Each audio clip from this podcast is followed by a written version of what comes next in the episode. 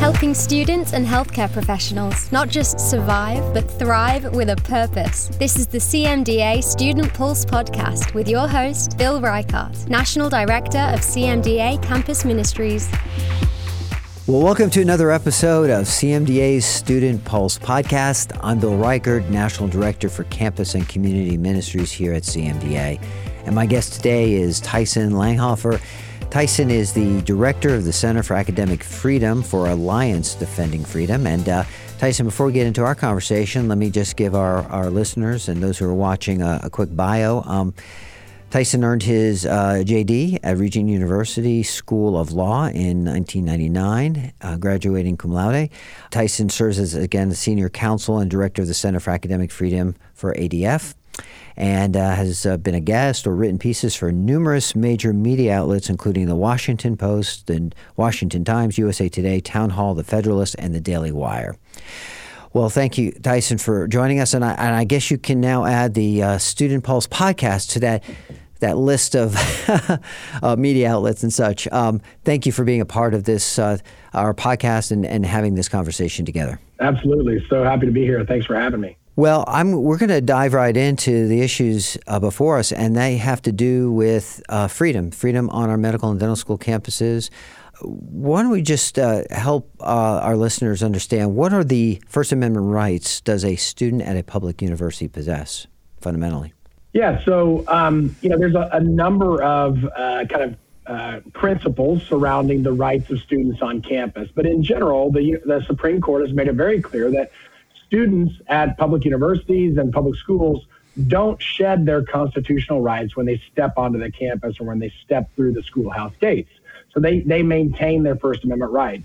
But they do have different rights. The rights do vary depending on the setting. So let me talk first about the broader outdoor areas of campus, your sidewalks and your grassy areas and things like that.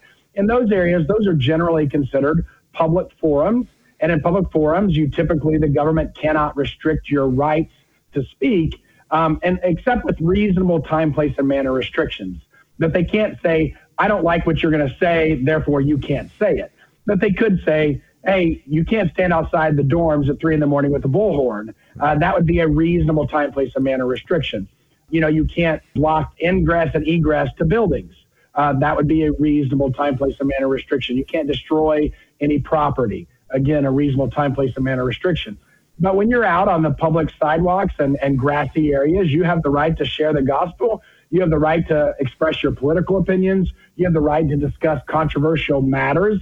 And the school can't tell you, hey, you can't do that without our permission, or you can only do that in this little area over here, these speech zones. And we can talk about the types of policies maybe that universities try to implement in order to restrict speech. But in general, that's your rights outdoors. Now, indoors in classrooms, when you're in class, a school has a greater right to restrict your speech because that's not an, a public forum. It's not designed for the public to come in and express their viewpoints, right? That is designed for a very specific uh, function, which is to deliver academic content for the people that have paid for that content. So you couldn't tell a professor, hey, by the way, I'd like to express my opinion on immigration today, right? In your uh, biology class. That doesn't, that's not the forum for which that is designed. So you have restricted rights in there. But if the professor says, hey, we're going to write a speech on anything you want to write on, and you say, I'd like to share about my faith in Jesus, he couldn't say, well, you can't do that because you can't talk about religion, but you can talk about everything else. That would be a content based restriction or a viewpoint based restriction. And even in a closed forum, they don't have the ability to say, you can't do that if they open the forum up for people to express their opinion. Mm, that's very helpful. Let's, before we dive into some of those, the ways that a, a school or university might restrict those rights, we should qualify the things we're talking about. We're talking about public institutions, and so there are going to be medical students, dental students that are in private institutions. Where do these uh, boundaries uh, differ? Sure. Yeah, they, that's a great point. So the First Amendment only restricts the government. The First Amendment says that the government may not restrict your First Amendment rights. And public universities and public schools are government entities, therefore, they are restricted by that.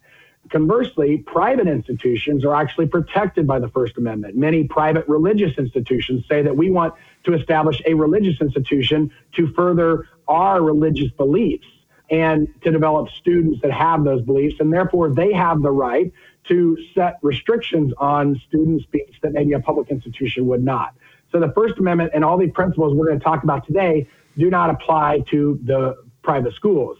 Now, there may be some contractual things or some policies that private institutions have that you could look to to say, hey, you said in your policy that you would give me the right to speak, but now you're telling me I cannot. You're applying this in a discriminatory manner according to your own policies, and you might have some policy remedy, but you would not have a First Amendment remedy for most private institutions. Okay, that's very helpful. Thank you, Tyson. Uh, well, let's let's dive into some of the ways that uh, a student might feel restricted. As you know, the things that we're seeing CMDA chapters gathering together on campus. Usually, the challenges are in in their speech or um, what they might say might be held to account by the, the school or university or the leaders they want to put into place. Those who are part of their uh, CMDA chapter, they are restricted or they're they're prohibited from uh, restricting the leadership to just Christians, those who would share the same beliefs and values. And so that has become a, a challenge for some of our, our student chapters. But in, in, light of that, what are some of the things uh, in the ways that schools and universities are putting some restrictions or attempting to restrict students' uh, First Amendment rights? So there's really four uh, general types of policies that we typically see employed by schools uh, that can vary in, in application but have general categories. The first it would be a a speech zone policy or a prior permit policy, where and these apply usually in the outdoor areas of campus, and they essentially say, hey, you can't speak anywhere on campus uh, unless you have a prior permit, or you only can speak in this speech zone with prior permission. And as I indicated, most public universities, their outdoor areas of campus are public forums, and typically they cannot require the government cannot require prior permission before speaking in a public forum um, unless it's just a reasonable time, place, and manner restriction. So if a CMDA student wanted to go out and they wanted to promote an event that was happening, the CMDA was going to hold on campus. Generally, if there's just one student out there saying, hey, we're going to hold an event tomorrow night, you want to come to it? The school couldn't say, hey, you have to have prior permission before doing this, and you got to have three days' notice and all that stuff. That would be a prior restraint, uh, which would be unconstitutional. So if they try to restrict your speech on, you know, just a general couple students out speaking on a sidewalk, typically they can't do that. That would be uh, something they couldn't do. A second way would be a speech code. And a speech code really doesn't, it, it tries to, it doesn't say you have to have prior permission, but it, but it, it regulates the content of what you're going to say. And typically these are uh, in their non discrimination policies, they'll say um, that you can't discriminate on certain bases race, religion, sex, sexual orientation, gender identity, the whole panoply of protected characteristics. And they'll, they'll apply that in a way to say, if you expressed your religious beliefs uh, in a way that offended somebody, uh, that somehow uh, constituted a violation of the non discrimination policy, and they applied to restrict the content of your speech. The, the First Amendment is very clear that the government cannot restrict or target the content or viewpoint of somebody's speech. If they allow people to speak on a subject, they can't say we you can't express that viewpoint on that subject. So in general, if in class or in a, an assignment or at an event or you know otherwhere elsewhere on campus students at cmda events or, or parts of you know that are christians on campus they can't be told you can't speak or express your opinion because it has simply offended somebody else. So that's a speech code. And then you have the student recognition policies which you were discussing earlier bill where, where you have a forum which is created where uh, most universities say we're going to have these student groups these recognized student groups and they're going to get certain benefits, but you have to meet certain criteria in order to, to be a recognized student group. Most of them say that you have to sign the non discrimination policy. And again, the non discrimination policy says that the university may not uh, discriminate on certain bases race, religion, sex, sexual orientation, gender identity. And they apply that to student groups. Now, we think that that's wrong. We think that they can't even apply that to student groups because it's private action as opposed to government action. These are student groups that are private and they're gathering together of their own accord, which they have the right to do. Um, but even if it could apply, what they can't do is say, we're going to allow certain groups uh, to organize around certain beliefs, but we're not going to allow you when, to organize around your religious beliefs. and ensure that your leaders share those beliefs. Um, that's unconstitutional. It violates their First Amendment rights.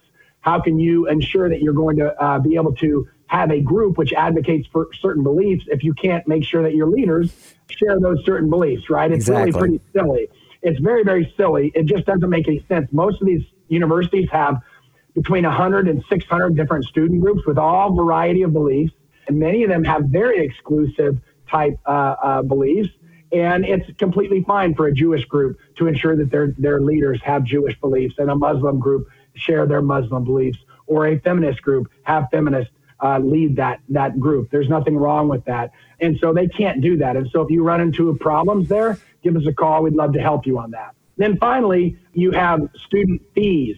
Most universities require their students to pay fees in addition to uh, their tuition, and those fees go in part to support student groups to express certain opinions. And many times, those are many many thousands of dollars available to student groups, but many times they will be allocated by the student union on campus. And the student unions are very, very liberal. And many times they are denying the right of student groups to express pro life or Christian or conservative viewpoints in an event that they want to be funded by student groups. Uh, that's unconstitutional as well. The Supreme Court held that if they have a student group, uh, a mandatory student fee, they must allocate those fees in a viewpoint neutral manner. In other words, that they can't say, well, we don't like your viewpoint on a pro-life viewpoint will fund a pro-abortion uh, viewpoint, but not a pro-life viewpoint. That would be viewpoint discrimination, and it's not allowed. So let's say um, a student or student group, a CMDA group, runs afoul of some of these potential issues that you just described. How should they respond? What what? So oftentimes there's a lot of intimidation baked into this. It's it's uh, a fear of of you know getting in trouble in, in some way that's going to upend their their medical career, their their training, and and so you know flying under the radar, trying to keep low profile. It's it's easy for students to feel uh, maybe intimidated quickly uh, as they're maybe asked to go to the dean's office. We've seen that oftentimes. Uh, those those conversations that that students are, you know, a part of that that often create a lot of anxiety and and challenge. So let's say a student or student group is, is faced with these issues, what, what would be their first approach? What would be their, their first step in terms of addressing these issues as they would come up? Well, I mean, the, the first approach is just to start a dialogue with whoever's in charge, whoever's making that uh, decision. If it gets denied, don't just allow the denial to sit there. Just ask the questions. Ask questions. Mm-hmm. Hey, what policy did you apply? What was the basis? What what evidence did you rely upon in applying that policy? Mm-hmm you know, is this policy been applied this way in, in the past? And just engage in it, you know, give them the benefit of the doubt, uh, but ask questions. Don't be afraid to question. And to then to say, hey, I found this policy. It appears that, that we comply. I, I'm confused about why this was denied. And then try to gather information. And then if you feel like after gathering that, that it wasn't applied correctly, uh, mm-hmm. uh, then you can always reach out to us and say, you know, at ADF and say, hey, here's what happened. Uh, what do you guys think? Do, is this an issue? You know, ADF is a ministry. We do everything we do for free. It's pro bono. There's no charge to you. This is why we're here. You're not bothering us. This is why we're here. We want to help students like you bring the gospel to a very dark place, the universities where it's really needed. So reach out to us and we would evaluate it and say, yeah, you've got a you've got a uh, a, claim here. And then we usually we try to work with them where we help the students try to work it out directly. We try to mm-hmm. not to get invo- involved unless absolutely necessary it's not our goal to create litigation. Mm. It's our goal to allow students to have the full benefit of their resources on campus and not be discriminated against because of their beliefs. And if we can do that through a simple email, then that's great. I don't want to complicate their life through a lawsuit. My goal is just to help them be able to most efficiently carry out the goals of their group. Yeah, that's exactly what we've seen when, when um, rather than just recoil and step you know, and, and surrender in a sense to kind of lean in with the curiosity that you spoke of. Ask the good questions. You know, just try to find out what what the rationale and reason is for the, the, this particular uh, issue or concern from the university, And then I think what you all are providing is just such an invaluable resource is the coaching that coming alongside, giving us uh, students uh, an understanding of kind of where they stand in light of the situation as they describe it, and uh, and helping kind of walk them through that. So we're going to put your information and how they reach out uh, on you know in our show notes and make sure that information is available. I know it's as simple as going to your website and and just reaching out. Uh, you have a you have a particular um, branch of the ADF that focuses on on student work. Is that correct? We do, correct. So it's the Center for Academic Freedom. There's seven attorneys and a couple uh, legal assistants and some other people that all we do is represent students and faculty at public universities in order so that they can freely participate in, in the marketplace of ideas. You, you all have helped a, a, bunch of our students and continue to do so, and it has been, an, like I said, an invaluable resource just to be able to uh, have your expertise and understanding of of these issues because for the most part i think there's really very few new uh, situations that you see. You probably see the same issues appearing again and again and again just maybe repackaged a little differently. That's absolutely true. And, and let me give you uh, your students some encouragement in a couple things. One we have about a 91% success rate in when we challenge these policies.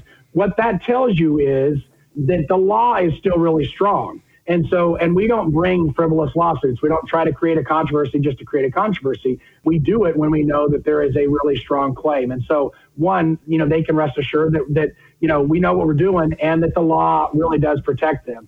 But secondly, you know, there's really a biblical example. I mean, Paul was a Roman citizen, and when Paul his rights were violated, they tried to sweep it under the rug, and he said, "No, I'm a Roman citizen, and I want my right in front of you know uh, Caesar, right?" And and so there's nothing wrong with that. It's completely fine. And in fact, it, uh, it's not only biblical, but it actually helps the next person down the road. You know, that, that, down the line, those other students that are coming after them, establishing that precedent to allow them to be able to continue the legacy of what they've started through CMDA. Well, we've kind of been talking about uh, the defense, you know, responding when a situation arises.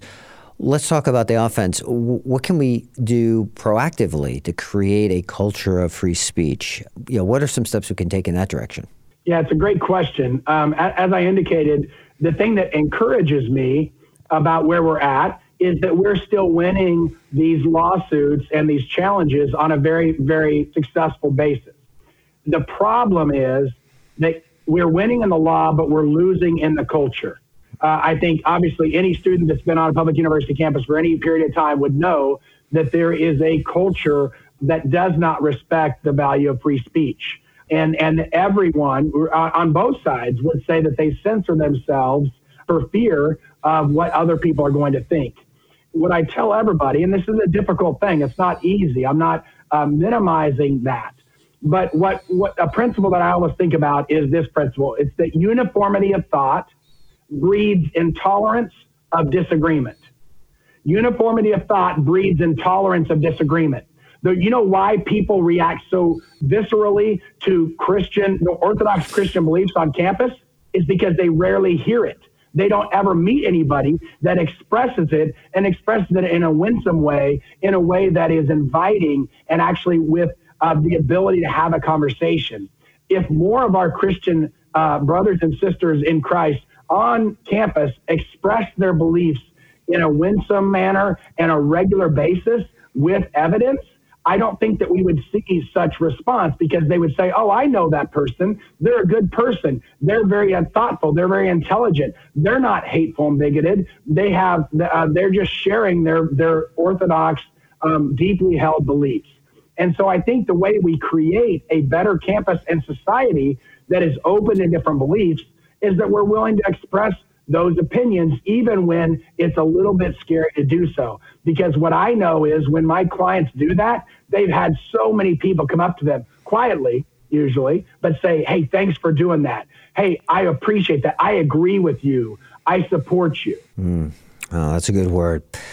Well, we know in these days there are strong headwinds culturally against people of faith uh, wanting to live out their faith in a in a uh, a real, uh, winsome, uh, practical way, and uh, it's it's challenging, and it really is requiring um, almost the courage of a Daniel in these days to step out and, and step forward. But again, with a community of others around them, like CMDA. There's strength and support in the course of doing that, but then there are organizations like ADF that are also coming alongside to, to help encourage and uh, admonish and, and, and, and just I think ignite and embolden that courage yet still more. And I'm just I'm just thankful for what you all are doing and the ways again that you've come alongside our students in those moments because we don't you know no student anticipates that they're going to have a you know a, a, these kind of issues, concerns, and dust ups. But when they when they happen, it's good to know that there's an organization like yourself who has years of experience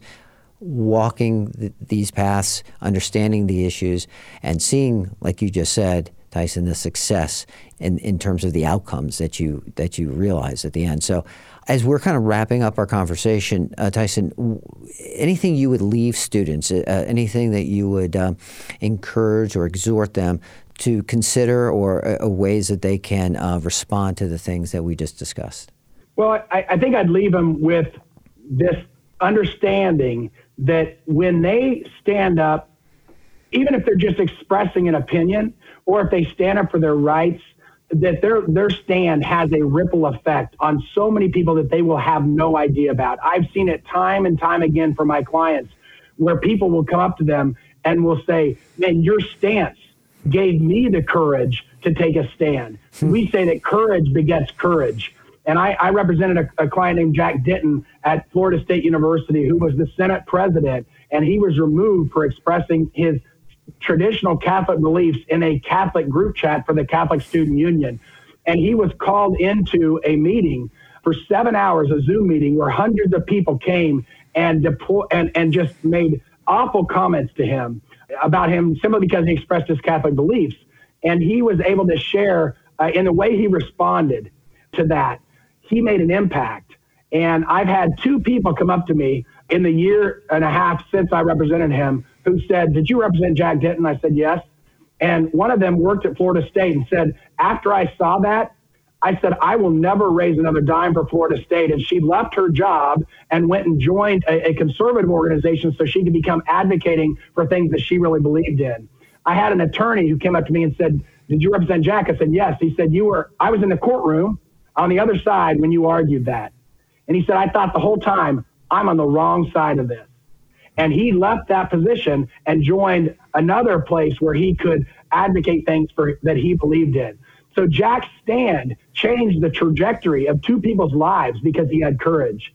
And so I would just encourage the students, don't look at the short term pain because it, there will be some. There will be a cost.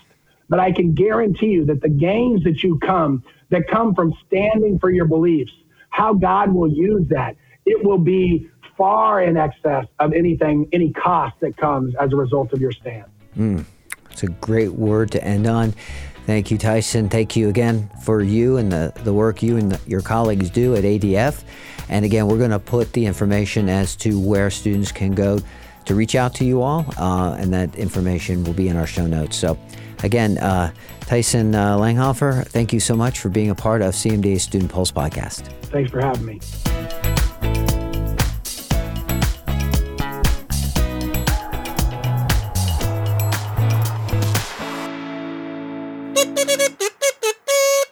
This is the part of the podcast where we tell you some things that you need to know. Our CMDA National Convention is coming up April 27th to the 30th in Cincinnati, Ohio.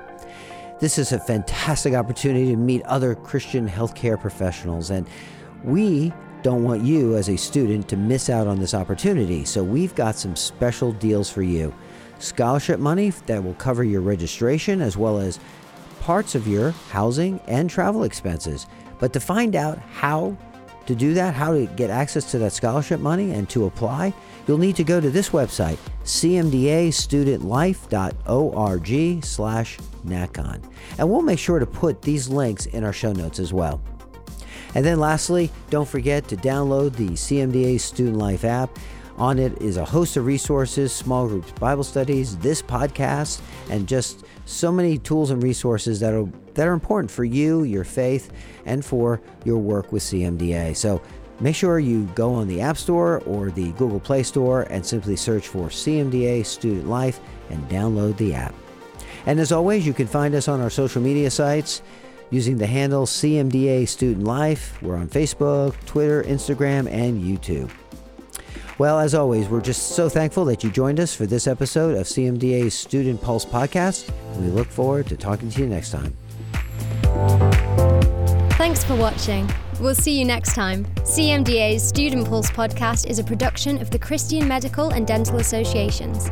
The opinions expressed by guests on this podcast are not necessarily endorsed by the organisation. CMDA is non partisan and does not endorse political parties or candidates for public office. The views expressed on Student Pulse podcast reflect judgments regarding principles and values held by CMDA and its members.